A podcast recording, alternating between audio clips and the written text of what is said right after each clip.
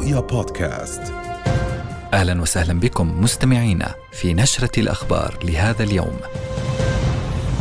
تنديدا بارتكاب المجازر الأردن يستدعي سفيره في تل أبيب فورا ويبلغها برفضه إعادة سفيرها إلى عمان والملك يواصل جهوده الدولية في محطة الخليج لاحتواء عدوان الاحتلال على غزة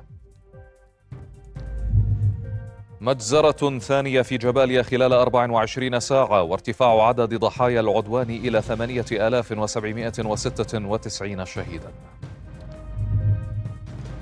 إجلاء أردنيين ومزدوجي جنسية وأجانب من غزة وشلل 16 مستشفى تحت قصف الاحتلال.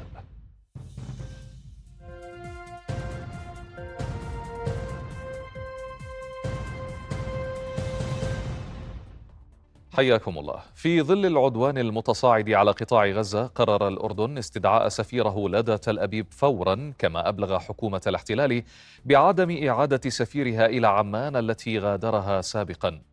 ويأتي القرار وفق بيان الخارجية الأردنية رفضا للحرب التي تقتل الأبرياء وتسبب كارثة إنسانية غير مسبوقة وتحمل احتمالات خطرة لتوسعها.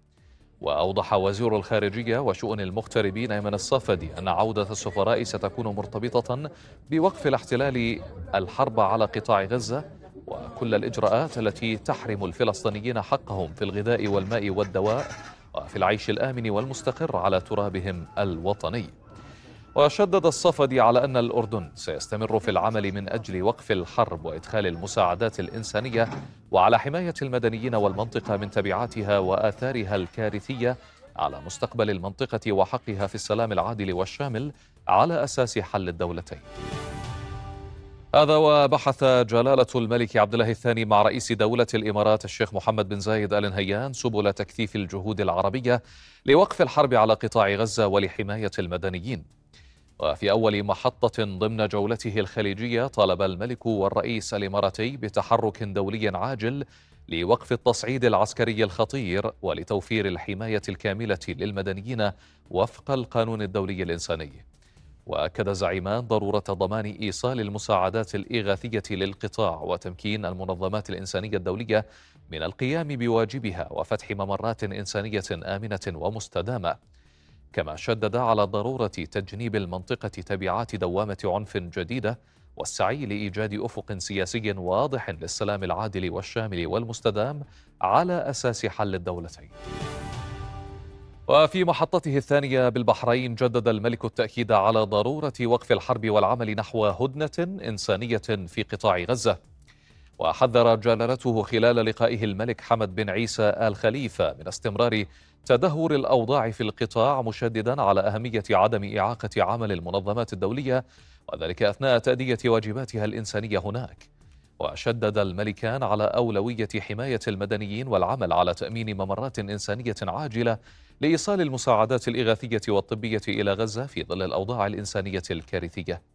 وسيختتم الملك جولته الخليجية في الدوحة التي تلعب دورا في مفاوضات إقليمية ودولية متواصلة لاحتواء العدوان على غزة. وتأتي جولة الملك قبل عشرة أيام على قمة عربية طارئة في الرياض دعت إليها السلطة الفلسطينية والسعودية. في اليوم السادس والعشرين من العدوان المتصاعد على قطاع غزة ارتكب الاحتلال الإسرائيلي مجزرة جديدة في غارات شنها على مربع سكني في الفلوجة بمخيم جباليا ما أسفر عن استشهاد وإصابة العشرات بالقرب من موقع مزرة الأمس التي راح ضحيتها 400 شهيد جلهم من الأطفال. سكان المخيم المنكوب والأكثر اكتظاظا في القطاع هرعوا إلى المربع السكني الذي تعرض للقصف لانتشال جثامين الشهداء وإنقاذ ما يمكنهم إنقاذه فيما يعيق حجم الدمار الهائل عملية انتشال العالقين المستمرة حتى هذه اللحظة. ومع تلك المجازر المتلاحقة أعلنت وزارة الصحة بغزة ارتفاع عدد الشهداء إلى 8800 من بينهم 3650 طفلا و2300 امرأة. فيما تخطى عدد المصابين 22 ألفا. الوزارة تلقت 2030 بلاغا عن مفقودين تحت الأنقاض حتى الآن من بينهم 1120 طفلا. ومع ارتفاع حدة الغارات الجوية دارت اشتباكات طاحنة بين المقاومة وقوات الاحتلال في عدة محاور بقطاع غزة. وباغتت القسام قوة راجلة للاحتلال غرب إيريز من خلف الخطوط وأجهزت على ثلاثة جنود من المسافة صفر. كما أعلنت لاحقا أنها أجهزت على قوة راجلة كانت متمركزة داخل أحد المباني في بيت حانون بعد تدمير آلياتها. وقصفت القسام عصر اليوم قوات للاحتلال بعد توغلها في منطقة جحر الديك بقذائف هاون وأطلقت رشقة صاروخية صوب قاعدة رعيم العسكرية. وفي غمرة تلك المواجهات الدامية أكد قائد ميداني في كتائب القسام أن دبابات الاحتلال تفشل في تقدمها على المحاور التي توغلت فيها بسبب المقاومة الشرسة.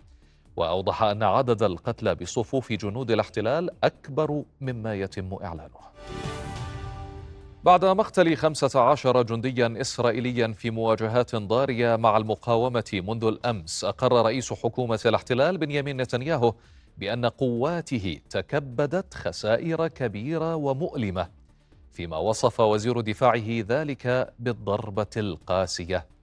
وقال نتنياهو إن الحرب صعبة وستكون طويلة زاعما أن جيش الاحتلال حقق إنجازات مهمة على الأرض في غزة. وفي إيجاز صحفي أعلن المتحدث باسم قوات الاحتلال دانيال هاجاري عن إبلاغ عائلات 326 جنديا بمقتلهم منذ بدء الحرب. كما أعلن اعتراض هدف جوي تم تحديده في منطقة البحر الأحمر في جنوب مدينة إيلات ومن دون وقوع إصابات. وذكر هاجاري أن أولي أولوية قواته هي إعادة المختطفين من غزة إلى ذويهم وعددهم 240 قائلا. إن جميع أجهزة الاستخبارات تتعاون من أجل ذلك.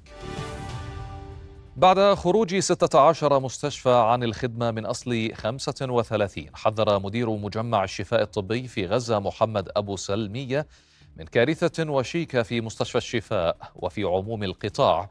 مؤكدا أن أقسام المستشفى الحيوية ستتوقف خلال ساعات بسبب نفاذ الوقود. وكانت وزيرة الصحة الفلسطينية مي الكيل أعلنت توقف مستشفى الصداقة التركي عن العمل وذلك جراء قصفه أمس وأول أمس الاثنين ونفاذ الوقود فيه بشكل كامل. ويهدد توقف مستشفى الصداقة التركي حياة سبعين مريضا بالسرطان لكونه المستشفى الوحيد المخصص لعلاجهم في قطاع غزة. وطالبت الكيلي بسرعة إدخال الأدوية والمستلزمات الطبية اللازمة والسماح للفرق الطبية المتطوعة بالوصول إلى القطاع. وفي وقت سابق أعلن المتحدث باسم الهلال الأحمر الفلسطيني أحمد جبريل إجلاء ثمانين جريحا من غزة وذلك عبر رفح للعلاج في مستشفيات مصرية. ولفت جبريل إلى أن الوضع الإنساني في القطاع يزداد سوءا لارتفاع أعداد النازحين الذين تضررت منازلهم وقصفت بشكل كامل كما أشار إلى أن المستشفيات تعمل بثلاثة أضعاف طاقتها التشغيلية. وصف المتحدث باسم وكالة غوث وتشغيل اللاجئين الفلسطينيين الأونر وعدنان أبو حسن الوضع الإنساني في قطاع غزة بعد 27 يوما من الحرب بأنها كارثية وفي تدهور مستمر. وقال في حديث لرؤيا إنه يتواجد في مدارس الوكالة 674 ألف نازح بالإضافة إلى نصف مليون مواطن غزي في الشوارع أو مدارس حكومية وأروقة المستشفيات وفي الكنائس أيضا. وشدد على أن الأونروا المزود الرئيسي لمادة الوقود في القطاع وبدأت المادة تنفد كما باقي المواد الصحية والطبية والغذائية والمياه أيضا. الأوضاع هي أوضاع كارثية. الأوضاع تتدهور باستمرار. لدينا في مدارس الأونروا حوالي 674 ألف من النازحين. أيضا هناك نصف مليون آخرين إما في الشوارع أو في مدارس حكومية أو في المشافي أيضا أو في الكنائس. الأوضاع تتدهور باستمرار. هناك نقص في كل شيء في المواد الغذائية في الوقود في المياه.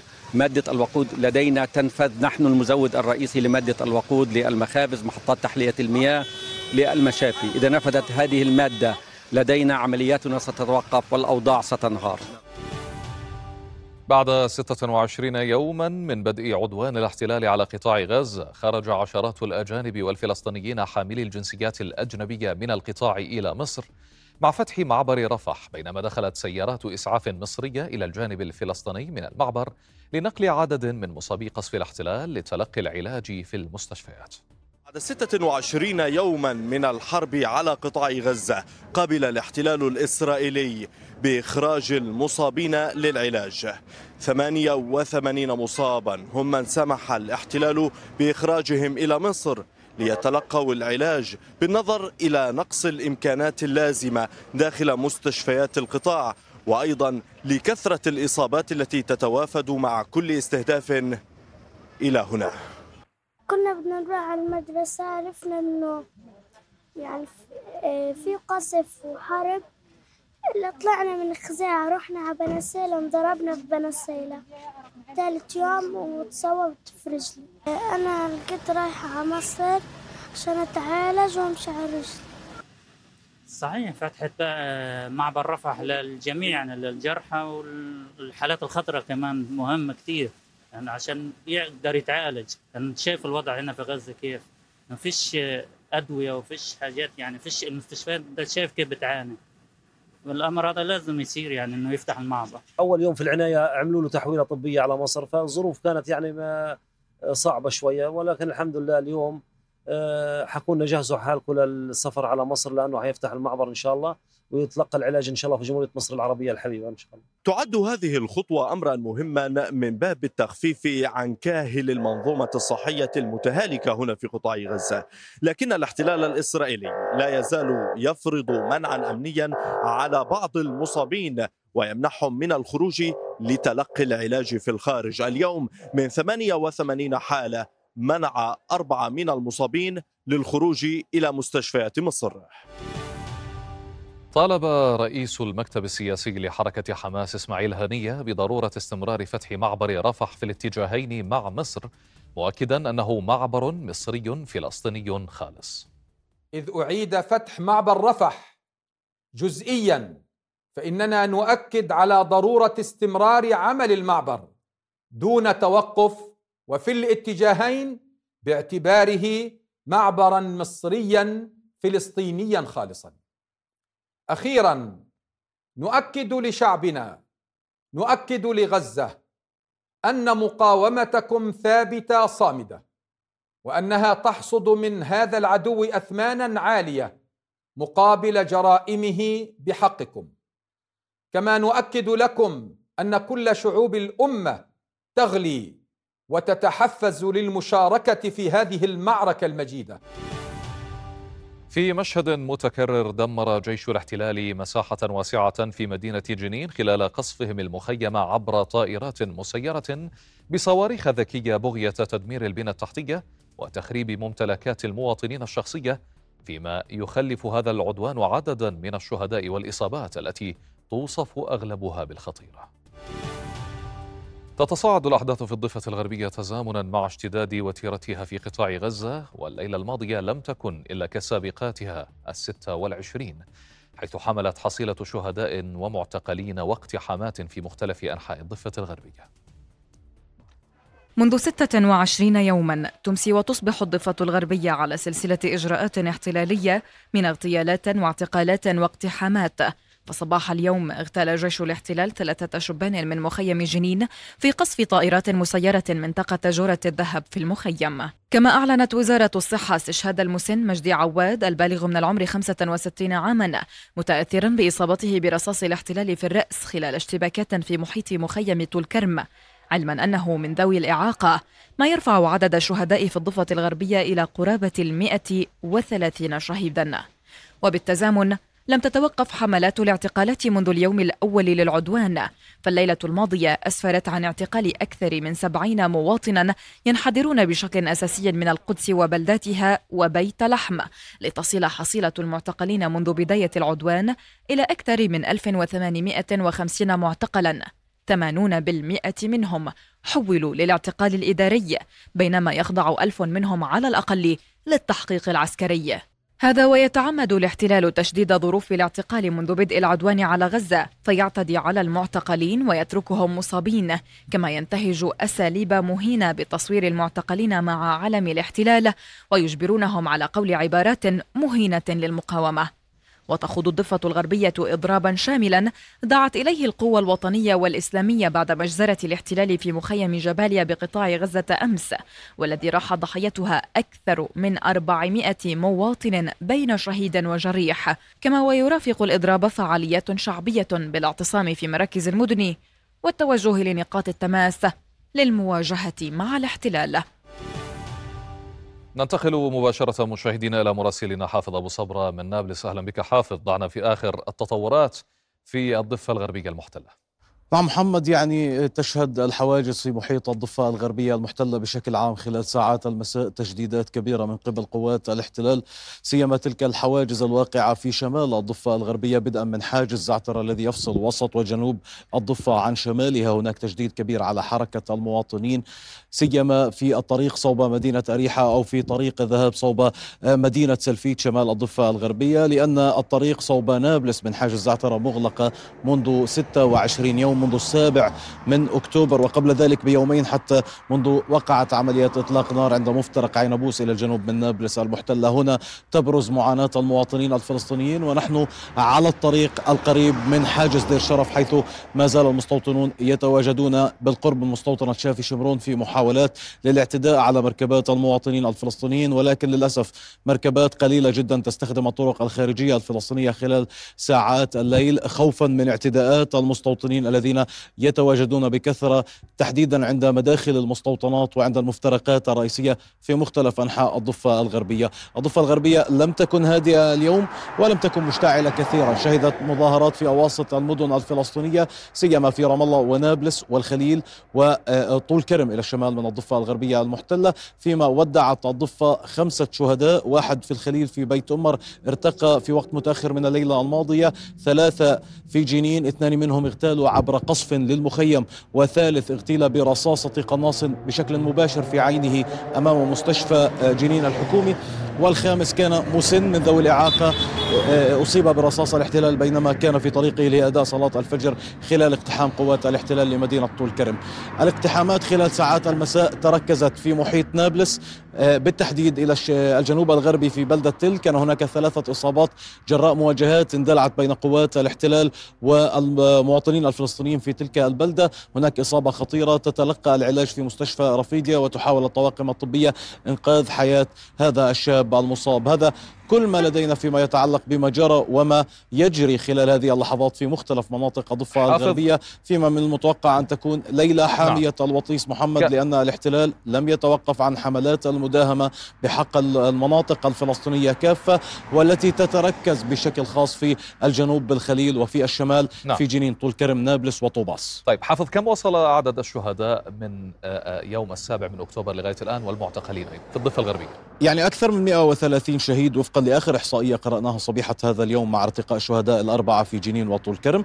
وهذا رقم كبير حقا ويعني يشكل 70% آه، من عدد الشهداء الذين ارتقوا قبل السابع من أكتوبر آه، منذ مطلع العام الجاري خلال العام 2023 وهو رقم كبير أيضا نسبة للسنوات التي مضت سيما منذ ما بعد انتهاء الانتفاضة الثانية عام 2005 عدد المعتقلين كبير جدا خلال الشهر الجاري لم تسجل المؤسسات المعنية بشؤون الأسرى رقما كهذا آه، طيلة السنوات الاحتلال ومنذ العام 67 نعم. بالتحديد نتحدث عن أكثر من 1700 معتقل هذا ناهيك عن عدد كبير من المعتقلين من العمال الغزيين الذين كانوا موجودين في الداخل المحتل أو من أولئك الذين اعتقلوا من مناطق في الضفة الغربية بعد أن ألقت بهم قوات الاحتلال على قارعة الطريق يوم السابع من أكتوبر نعم. محمد أشكرك حافظ أبو صبرة مراسلنا من نابلس كنت معنا وننتقل مباشرة إلى القدس مع مراسلتنا آية الخطيب. كيف تصفين الأجواء آية في القدس المحتلة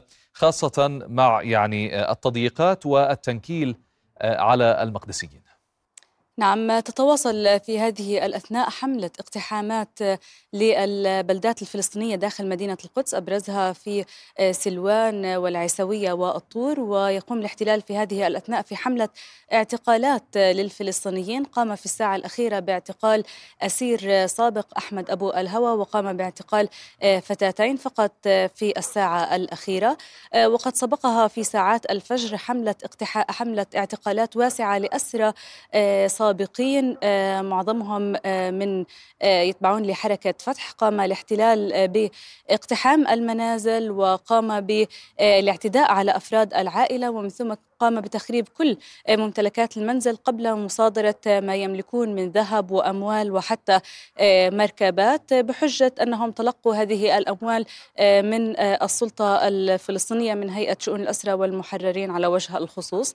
أيضا تتواصل حملة الاعتداء على الشبان في مدينة القدس من قبل شرطة وجنود الاحتلال. يتواصل التفتيش الاستفزازي والاعتقال لمجرد وجود صور تدعم قطاع غزة والمجازر والمجازر وأيضا المقاومة الفلسطينية.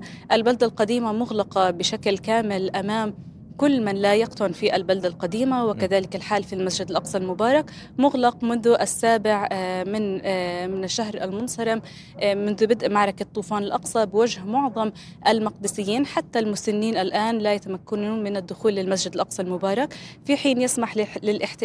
في حين يسمح الاحتلال للمستوطنين باقتحام المسجد الأقصى المبارك بحراسة مشددة من الجنود والشرطة. آية الخطيب مراسلتنا من القدس كنت معنا. شكرا جزيلا لك. بعد ساعات من الهدوء الحذر على حدود لبنان الجنوبية قصفت قوات الاحتلال ظهر اليوم أطراف بلدات بليدة وعترون وعيت الشعب ورامية وميس الجبل بقذائف فسفورية وانشطارية. وأدى القصف إلى اندلاع حريق كبير في منطقة بئر شعيب والمنطقة المتاخمة للحدود. ولاحقا شن جيش الاحتلال هجوما عنيفا على مجموعة مسلحة في لبنان زعم أنها تحاول إطلاق صواريخ باتجاه اراض حدودية. في المقابل استهدف حزب الله بثلاثة صواريخ موجهة موقع بياض بليدة بالقطاع الأوسط من جنوب لبنان. وكان حزب الله أعلن أن عملياته قبالة الحدود الجنوبية أسفرت عن مقتل وجرح 120 جنديا للاحتلال وعن تدمير تسع دبابات وإسقاط مسيرة خلال الأسابيع الثلاثة الماضية. تتجه الأنظار إلى لبنان الجمعة بحيث يطل الأمين العام لحزب الله حسن نصر الله للمرة الأولى منذ اندلاع معركة طوفان الأقصى في السابع من أكتوبر. تكثر التحليلات والتوقعات حول ما يمكن أن يطلقه من مواقف وهل سيعلن الحرب المفتوحة على الاحتلال خاصة في ظل اشتعال جبهة الجنوب اللبناني واستهداف الحزب عشرات المواقع العسكرية الإسرائيلية ووقوع إصابات لدى الطرفين. تدرجت خطابات الأمين العام لحزب الله حسن نصر الله في تصعيد لم يعكس البعد التكتيكي العملياتي في نطاق المواجهة المفتوحة مع الاحتلال فحسب بل كانت مليئة بالشحنات الاستراتيجية وقدرتها على التأثير في مجريات الأحداث وسياسات ومعادلات المنطقة. في خطاب تحرير جنوب لبنان من الاحتلال الإسرائيلي عام 2000 أطل نصر الله من مدينة بنت جبيل ليعلن لجماهير لبنان وسائر العالم العربي والعالم. هذا النصر وضع الأمة كلها على بوابة الانتصارات الآتية ووضع إسرائيل على بوابة الهزائم الآتية. والله هي أوهن من بيت العنكبوت. عام 2006 شهد سلسلة خطابات منطقها الجوهري انطوى على مواجهة التهديد الإسرائيلي المباشر بأنماط ومستويات متعددة من القوة النفسية والعسكرية. فبعد ساعات على عملية الوعد الصادق في الثاني عشر من تموز والتي أدت إلى أسر جنديين ومقتل ثلاثة في منطقة خلة وردي بالقرب من قرية عيت الشعب الجنوبية رفع نصر الله سقف الردع ردا على مواقف الاحتلال حين قال إذا أراد العدو الإسرائيلي تصعيدا فنحن جاهزون للمواجهة وإلى أبعد ما يمكن أن يتصور هذا العدو وما يقف خلفه.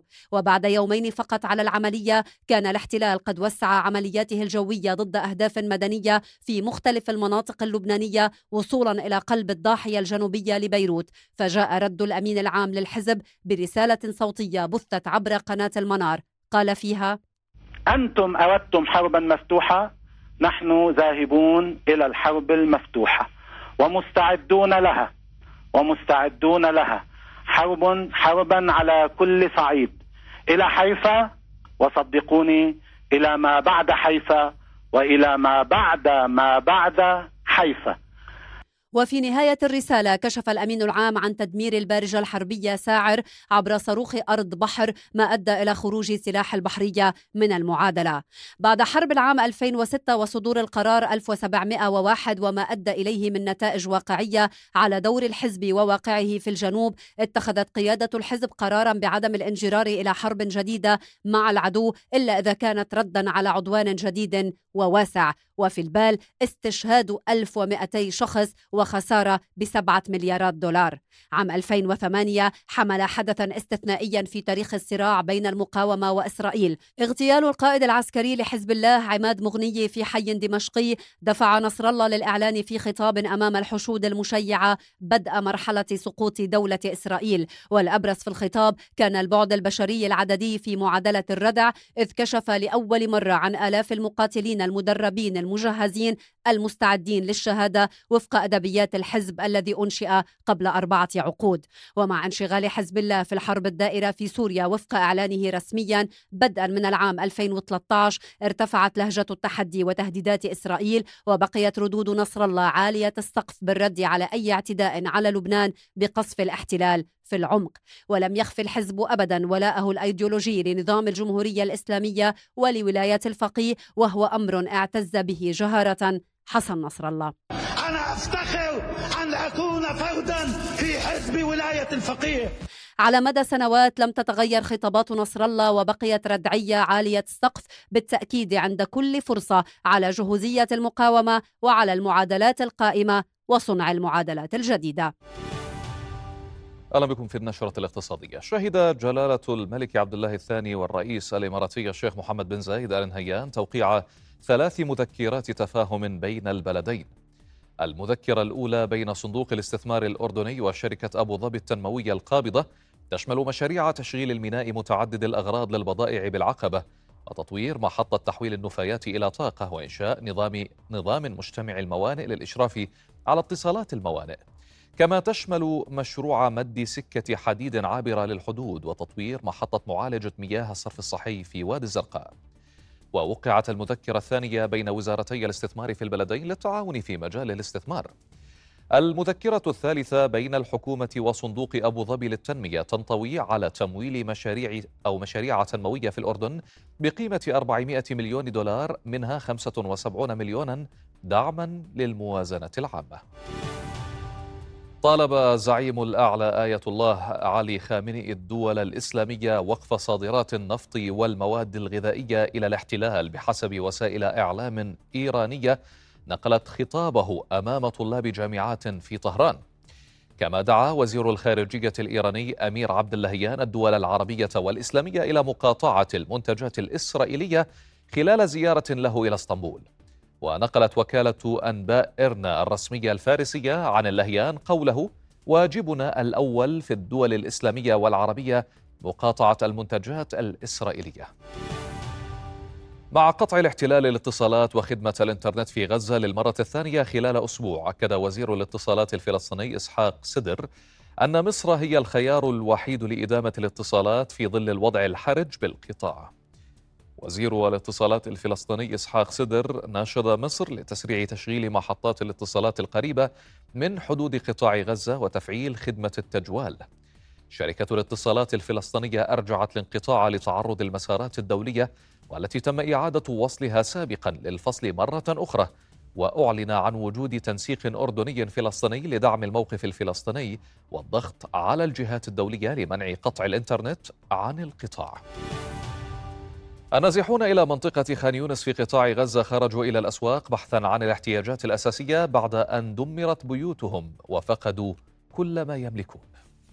أصاب الإنهاك كل فلسطيني في غزة فبعد 23 يوما من الحرب بات من الصعب عليهم التأقلم مع الظروف الحالية سيما وأن حياتهم العملية توقفت ولم يعد العاملون يتلقون أجرهم اليومي.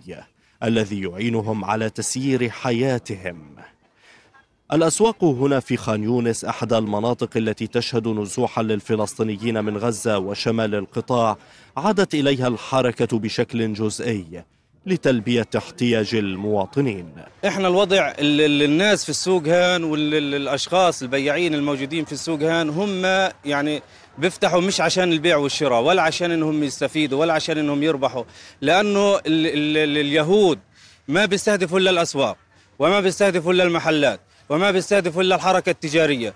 فالناس هنا بتطلع تفتح بس من من باب إنهم يوفروا الاحتياجات الشخصية والاحتياجات الخاصة للناس.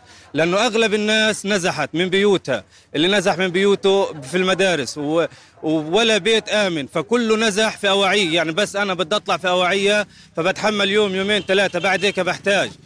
المواطنون الذين نزحوا دون أن يحملوا معهم أي أمتعة اضطروا للنزول إلى الأسواق والتبضع لسد حاجتهم. إحنا من غزة يا اخو طلعنا تهجرنا من بيوتنا وسبنا بيوتنا وأهالينا وحالنا وطلعنا زي بطاقم الصلاة زي ما إحنا.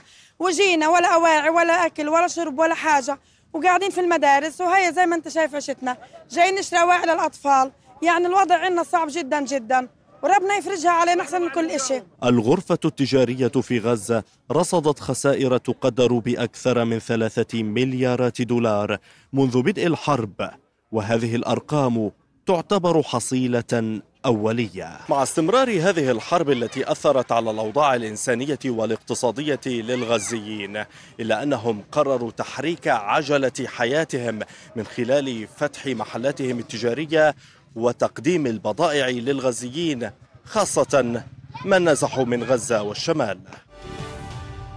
أفادت الحكومة السويسرية أنها ستطلب من البرلمان تخصيص تمويل إضافي لتقديم 99 مليون دولار من المساعدات الإنسانية لمنطقة الشرق الأوسط. وستوجه المخصصات إلى اتحاد جمعيات الصليب والهلال الأحمر الدولي ووكالات إغاثة تابعة للأمم المتحدة ولوكالات دولية. المجلس الاتحادي السويسري أفاد في بيان أن التبعات الإنسانية للحرب كبيرة. طالبت منظمة العمل العربية الاتحادات والمنظمات العمالية الدولية اتخاذ موقف صارم لوقف العدوان على قطاع غزة. ورئيس مجلس إدارة المنظمة وزير العمل القطري الدكتور علي بن سميخ المري في بيان اليوم أشار إلى اتخاذ الإجراءات اللازمة لضمان سلامة وحياة العمال الفلسطينيين وأسرهم ضد العدوان الإسرائيلي الغاشم. وحماية حقوقهم وفقا لقانون العمل الدولي وإعلان المبادئ والحقوق الأساسية في العمل. وسط تخوفات من تأثر الاقتصاد العالمي بتداعيات الحرب الدائرة في الأراضي الفلسطينية صدر البنك المركزي الأمريكي في الساعة التاسعة مساء بتوقيت الأردن قراره بشأن أسعار الفائدة ويتوقع أو يتوقع خبراء تثبيت الفيدرالي الأمريكي أسعار الفائدة بالقرب من 5.5% بعد سلسلة من الارتفاعات السابقة فيما يدلي رئيس البنك جيرين باول في تصريحات صحفية لبيان أو لبيان الواقع الاقتصادي ومبررات قراره في ظل المؤشرات الاقتصادية والمدة اللازمة للإبقاء على أسعار الفائدة مرتفعة فضلا عن أثر الحرب الدائرة في الأراضي الفلسطينية على الاقتصاد العالمي. ختام الأخبار الاقتصادية ونشرتنا مستمرة ولكن بعد هذا الفاصل.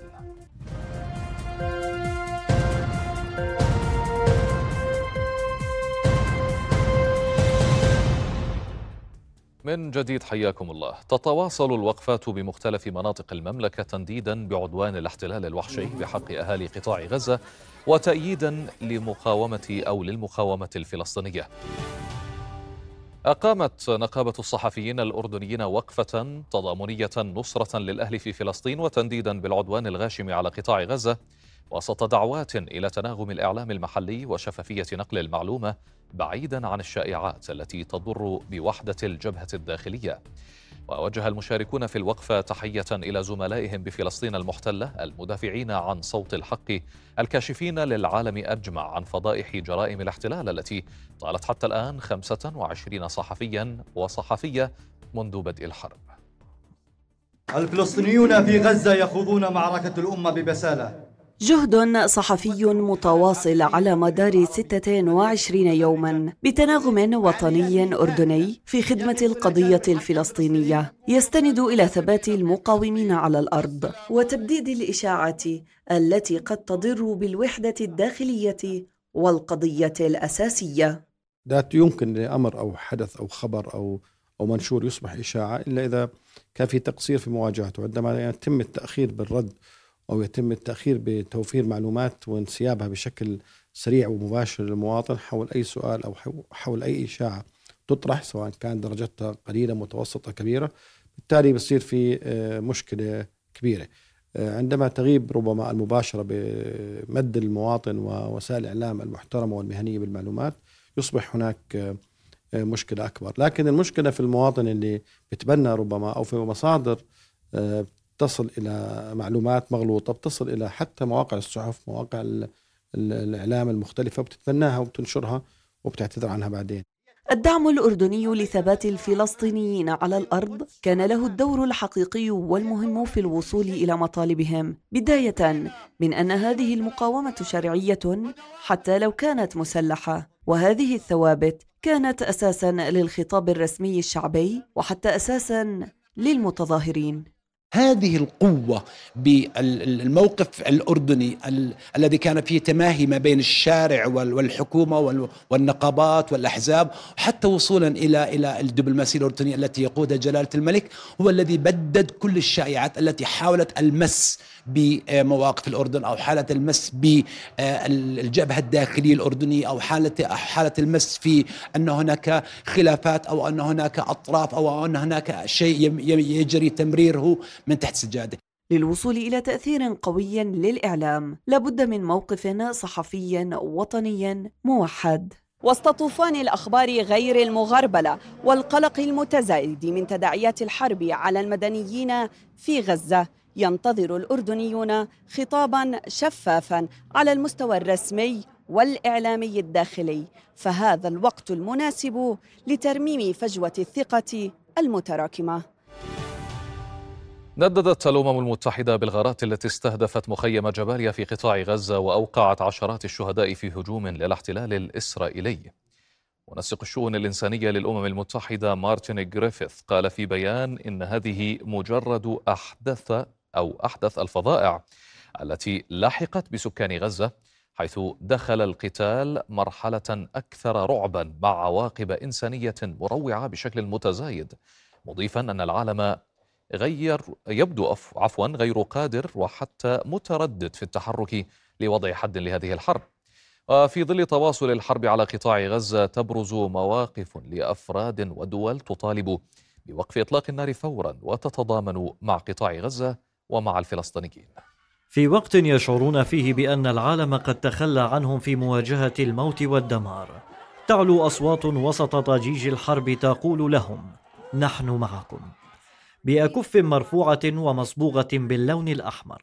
احتج متظاهرون على دعم الولايات المتحدة لكيان الاحتلال الإسرائيلي في حربه على غزة وذلك خلال جلسة للجنة نيابية متخصصة في الكونغرس الأمريكي حضرها وزير الدفاع لويد أوستن ووزير الخارجية أنتوني بلينكين حول زيادة الدعم الموجه لأوكرانيا وكيان الاحتلال Not in the face of an intensifying strategic competition in the Indo-Pacific and around the world.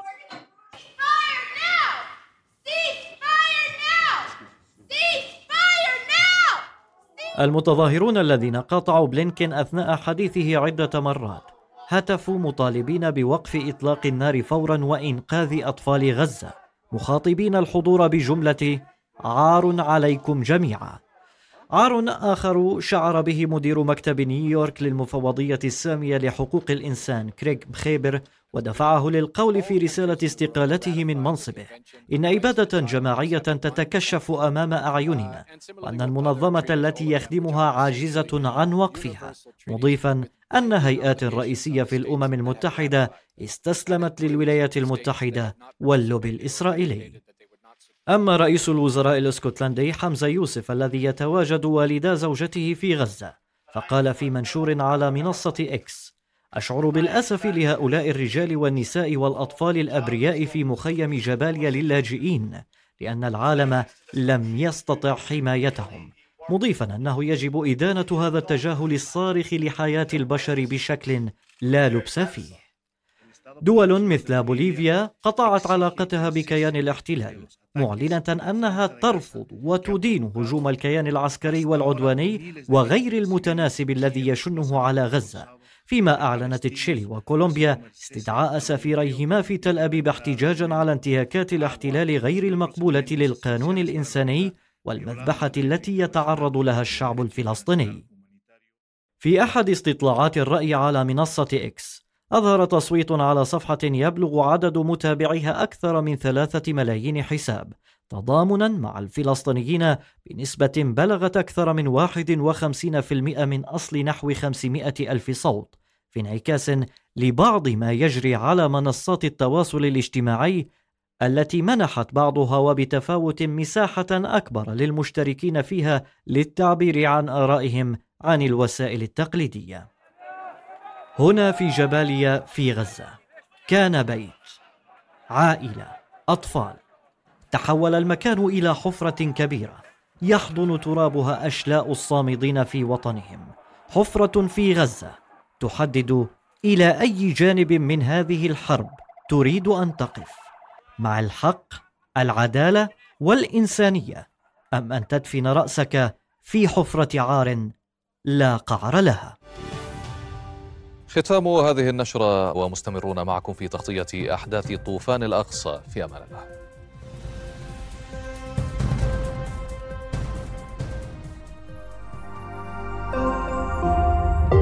رؤيا بودكاست.